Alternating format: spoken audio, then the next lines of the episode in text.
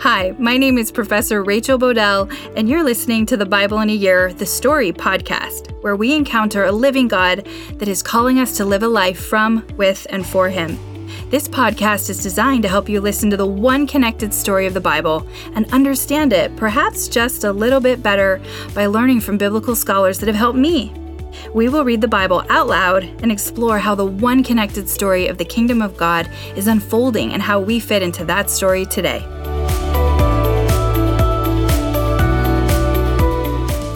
This is day 14. We're going to be reading from the NIV version of the Bible, Genesis 25 and 26, Job 15 and 16, Proverbs 2, verse 20 to 22. Genesis 25. Abraham had taken another wife, whose name was Keturah. She bore him Zimran, Jokshan, Medan, Midian, Ishbak, and Shuan. Jokshan was the father of Sheba and Dedan, and the descendants of Dedan were the Asherites, the Letushites and the Leumites, the sons of Midian were Ephah, Epher, Hanok, Abida, and Eldiah. All these were descendants of Keturah. Abraham left everything he owned to Isaac, but while he was still living, he gave gifts to the sons of his concubines and sent them away from his son Isaac to the land of the east. Abraham lived a 175 years. Then Abraham breathed his last and died at a good old age, an old man and full of years, and he was gathered to his people. His sons Isaac and Ishmael buried him in the cave of Machpelah near Mamre, in the field of Ephron, son of Zohar the Hittite, the field Abraham had bought from the Hittites. There, Abraham was buried with his wife Sarah.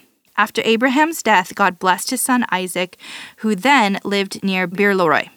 This is the account of the family line of Abraham's son Ishmael, whom Sarah's slave Hagar the Egyptian bore to Abraham.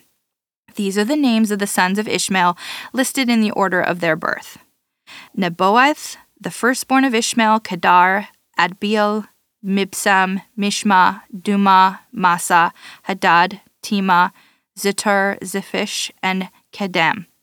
These were the sons of Ishmael and these are the names of the 12 tribes, rulers according to their settlements and camps. Ishmael lived a 137 years. He breathed his last, last and died. He was gathered to his people. His descendants settled in the area from Havilah to Shur, near the eastern border of Egypt, as you go towards Asher. And they lived in the hostility toward all the tribes related to them. This is the account of the family line of Abraham's son Isaac. Abraham became the father of Isaac, and Isaac was 40 years old when he married Rebekah, daughter of Bethuel the Aramean from Paddan Aram, and sister of Laban the Aramean. Isaac prayed to the Lord on behalf of his wife because she was childless. The Lord answered his prayer, and his wife Rebekah became pregnant. The babies jostled each other within her, and she said, Why is this happening to me? So she went to inquire of the Lord. The Lord said to her, Two nations are in your womb, and two people from within you will be separated. One people will be stronger than the other, and the older will serve the younger. When the time came for her to give birth, there were twin boys in her womb. The first to come out was red, and his whole body was like a hairy garment, so they named him Esau. After this, his brother came out with his hand grasping Esau's heel, so he was named Jacob. Isaac was six years old when Rebekah gave birth to them. The boys grew up, and Esau became a skillful hunter, a man of the open country, while Jacob was content to stay at home among the tents. Isaac, who had a taste for wild game, loved Esau, but Rebekah loved Jacob. Once, when Jacob was cooking some stew, Esau came in from the open country, famished. He said to Jacob, Quick, let me have some of that red stew. I'm famished. That is why he was also called Edom. Jacob replied, First, sell me your birthright. Look, I'm about to die, Esau said. What good is the birthright to me? But Jacob said, Swear to me first. So he swore an oath to him, selling his birthright to Jacob. Then Jacob gave Esau some bread and some lentil stew. He ate and drank and then got up and left. So Esau despised his birthright. Now there was a famine in the land, besides the previous famine in Abraham's time, and Isaac went to Abimelech, king of the Philistines in Gerar. The Lord appeared to Isaac and said, Do not go down to Egypt. Live in the land where I tell you to live. Stay in this land for a while, and I will be with you and will bless you. For you and your descendants, I will give all these lands and will confirm the oath I swore to your father Abraham. I will make your descendants as numerous as the stars in the sky and will give them all these lands, and through your offspring, all the nations on earth will be blessed, because Abraham obeyed me and did everything I required of him, keeping my commands, my decrees, and my instructions. So Isaac stayed in Gerar. When the men of that place asked him about his wife, he said, She is my sister because he was afraid to say, She is my wife. He thought, The men of this place might kill me on account of Rebekah, because she is beautiful. When Isaac had been there a long time, Abimelech, king of the Philistines, looked down from a window and saw Isaac caressing his wife, Rebekah. So Abimelech summoned Isaac and said, She is really your wife. Why did you say she is my sister? Isaac answered him, Because I thought I might lose my life on account of her. Then Abimelech said, What is this you have done to us? One of the men might well have slept with your wife, and you would have brought guilt upon us. So Abimelech gave orders to all the people Anyone who harms this man or his wife shall surely be put to death. Isaac planted crops in that land, and the same year reaped a hundredfold, because the Lord blessed him. The man became rich, and his wealth continued to grow until he became very wealthy. He had so many flocks and herds and servants that the Philistines envied him. So all the wells that his father's servant had dug in the time of his father Abraham, the Philistines stopped up and filled them with earth. Then Abimelech said to Isaac, Move away from us. You have become too powerful for us. So Isaac moved away from there and encamped in the valley of Gerar, where he settled. Isaac reopened the wells that had been dug in the time of his father Abraham, which the Philistines had stopped up after Abraham died, and he gave them the same name his father had given them. Isaac's servants dug in the valley and discovered a well of fresh water. But the herders of Gerar quarreled with those of Isaac and said, The water is ours. So he named the well Esek, because they disputed with him. Then they dug another well, but they quarreled over that one also. So he named it Sitnah. He moved on from there and dug another well, and no one quarreled over it. He named it Rehoboth, saying, Now the Lord has given us room, and we will flourish in the land. From there he went to Beersheba. That night the Lord appeared to him and said, I am the God of your father Abraham. Do not be afraid, for I am with you. I will bless you and will increase the number of your descendants for the sake of my servant Abraham. Isaac built an altar there and called on the name of the Lord. There he pitched his tent, and there his servants dug a well. Meanwhile, Abimelech had come to him from Gerar with Ahuzath, his personal adviser, and Phicol, the commander of his forces. Isaac asked them, Why have you come to me since you were hostile to me and sent me away? They answered, We saw clearly that the Lord was with you. So we said, There ought to be a sworn agreement between us, between us and you. Let us make a treaty with you that you will do us no harm, just as we did not harm you, but always treated you well and sent you away peacefully. And now you are blessed by the Lord. Isaac then made a feast for them, and they ate and drank. Early the next morning, the men swore an oath to each other. Then Isaac sent them on their way, and they went away peacefully. That day, Isaac's servants came and told him about the well they had dug. They said, We found water. He called it Sheba, and to this day, the name of the town has been Beersheba. When Esau was 40 years old, he married Judith, daughter of Beeri the Hittite, and also Basemath, the daughter of Elon the Hittite. They were a source of grief to Isaac and Rebekah. Job 15. Then Eliphaz the Temanite replied, Would a wise person answer with empty notions, or fill their belly with the hot east wind? Would they argue the useless words with speeches that have no value? But you even undermine piety and hinder devotion to God. Your sin prompts your mouth, and you adopt the tongue of the crafty. Your own mouth condemns you, not mine. Your own lips testify against you. Are you the first man ever born? Were you brought forth before the hills? Do you listen in on God's counsel? Do you have a monopoly on, on wisdom?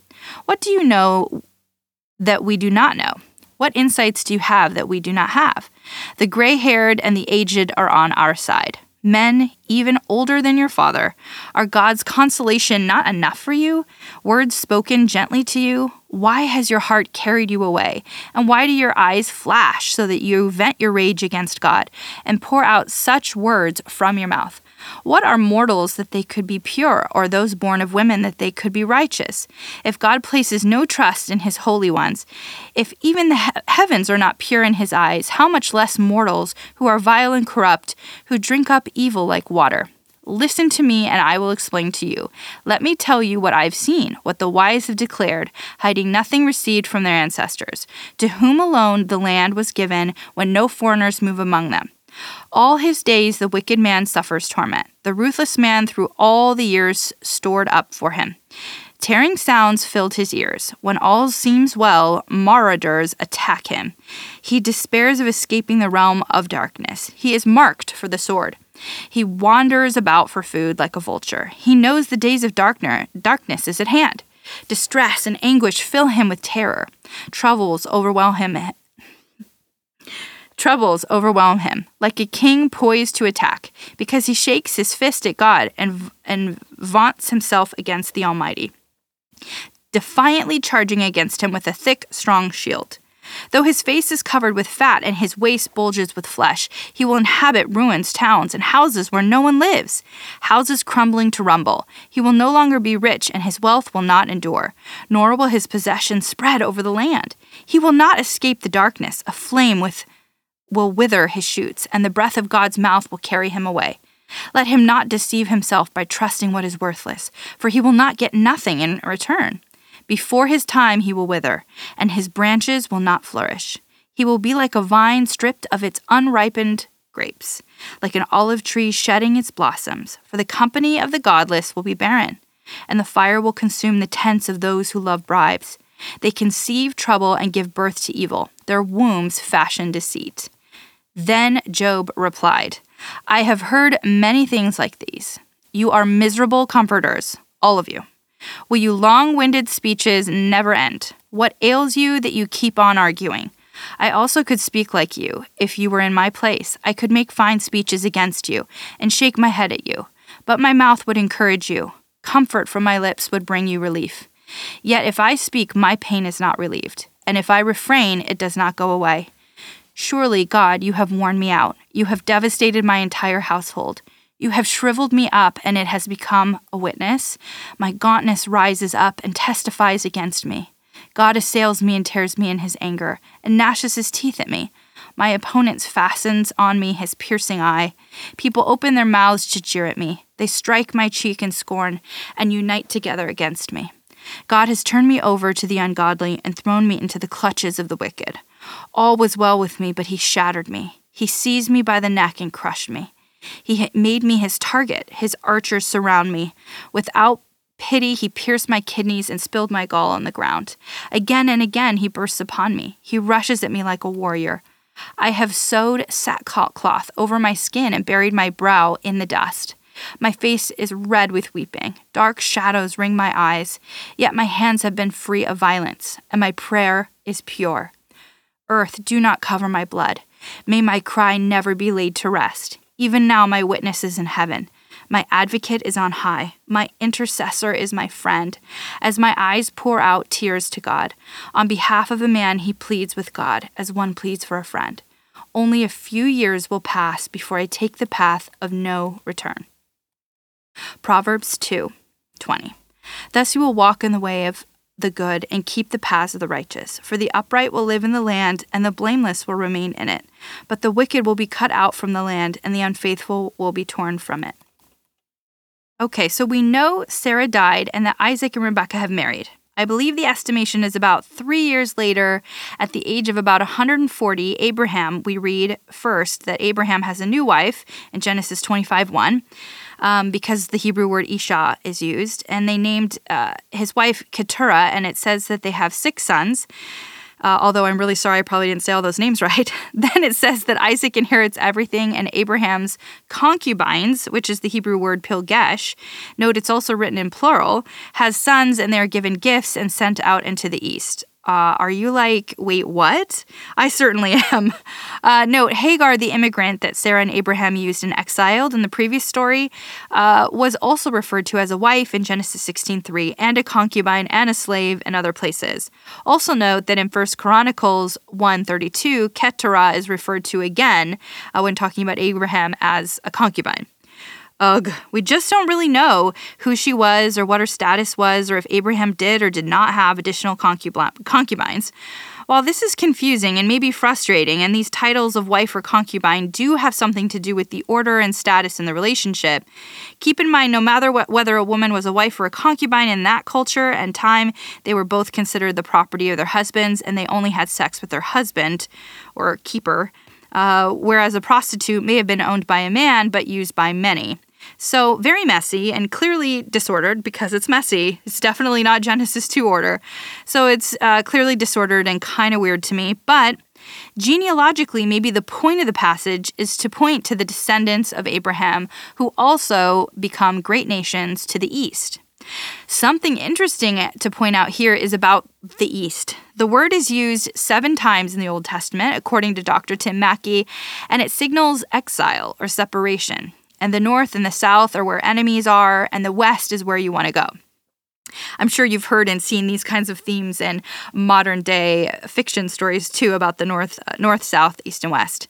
But I do want to point to I remember listening to a podcast and Jon Collins broke out into the Michael W. Smith Go West Young Man song. So for all of you Gen Xers out there or those that love the 90s, this was a chart topping album with a place in this world also being like number six with Amy Grant on the Billboard charts. But I digress.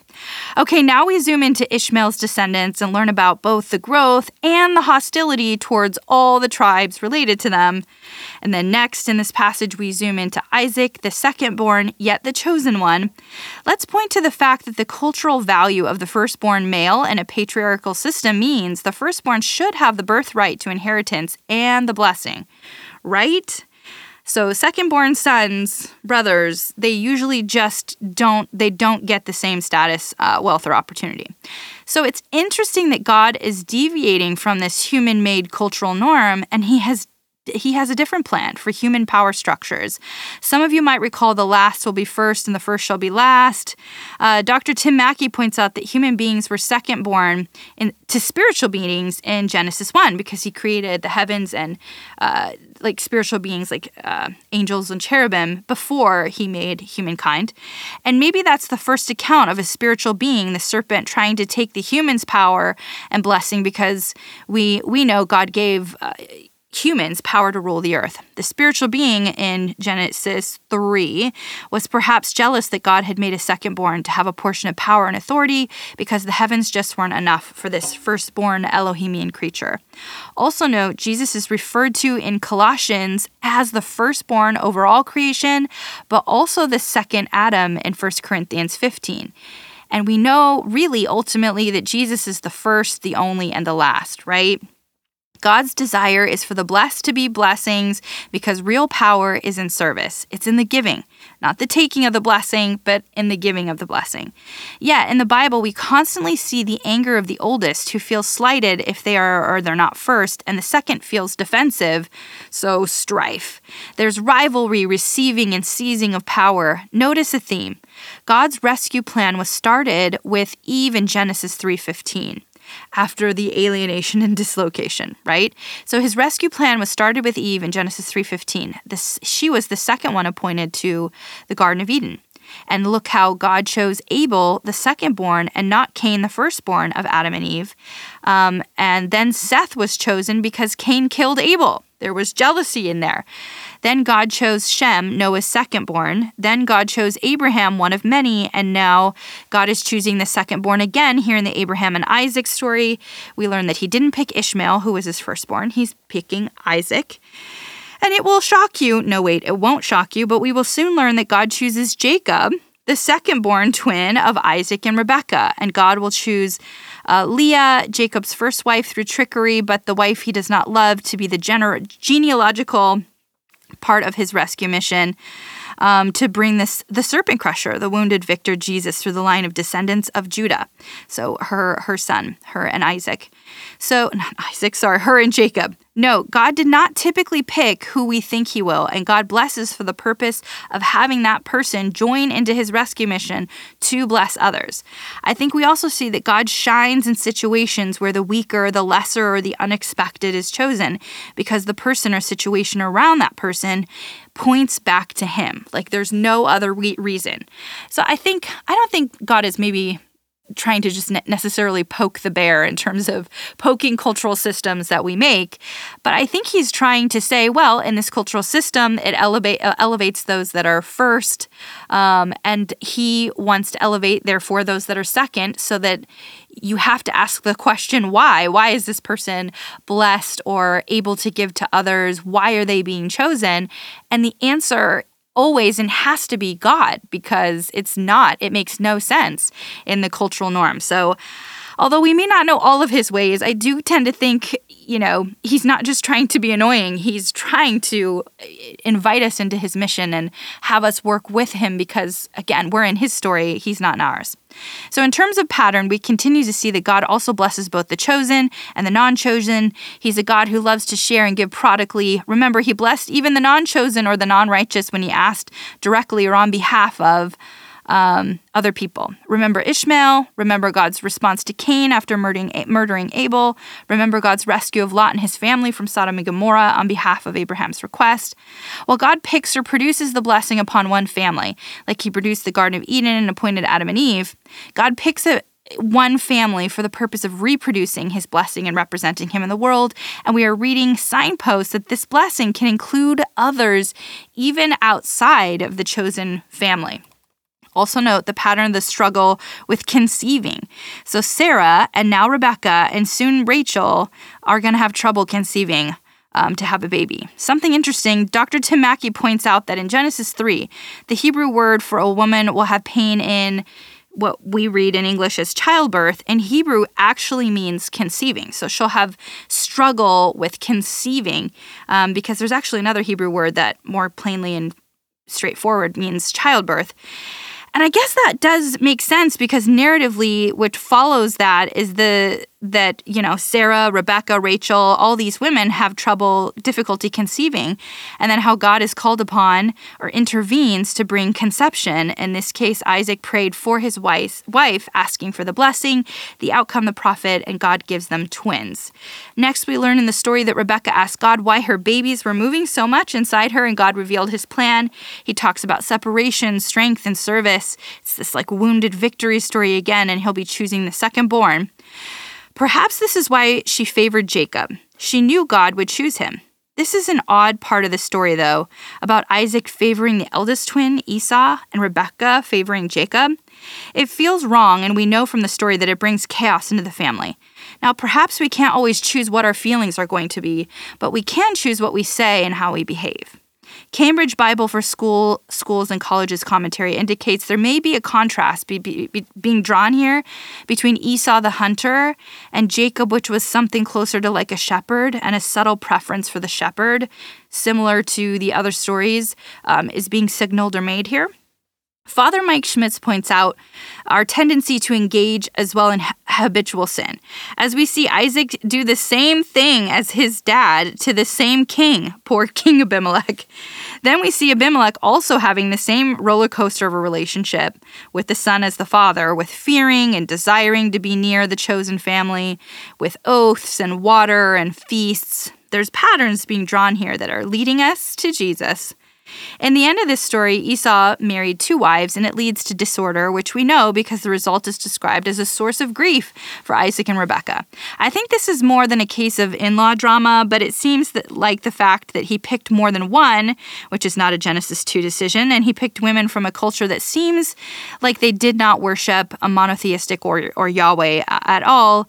In my brief readings of the Hittites, seem they have many gods represented mostly of these like stone, creature, human figurines, um, and they have ceremonies where they dig pits to call the underworld. So, according to sources like uh, GotQuestions.org from Got Questions Ministries uh, by founder D- Dr. Michael Houdmann from the Calvinist tradition, Hittites are mentioned at least 50 times in the Bible, but they are still rather obscure. It is believed from the genealogy that this nation of people descended from Ham.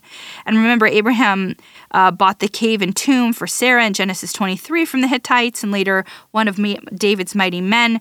Uri will be uh, is a Hittite. We also begin to see the ethnicity, culture, and religion are there converged, but there will be a point later in the story where ethnicity and culture will be separated from faith, where faith and your religion and who you trust, who you believe in, um, you can make that choice separately. But most of the Old Testament will converge ethnicity, which means nations, family lineage, with culture and religion. So it'll be all packaged as one, which somewhat makes sense in a fairly tribal period of history.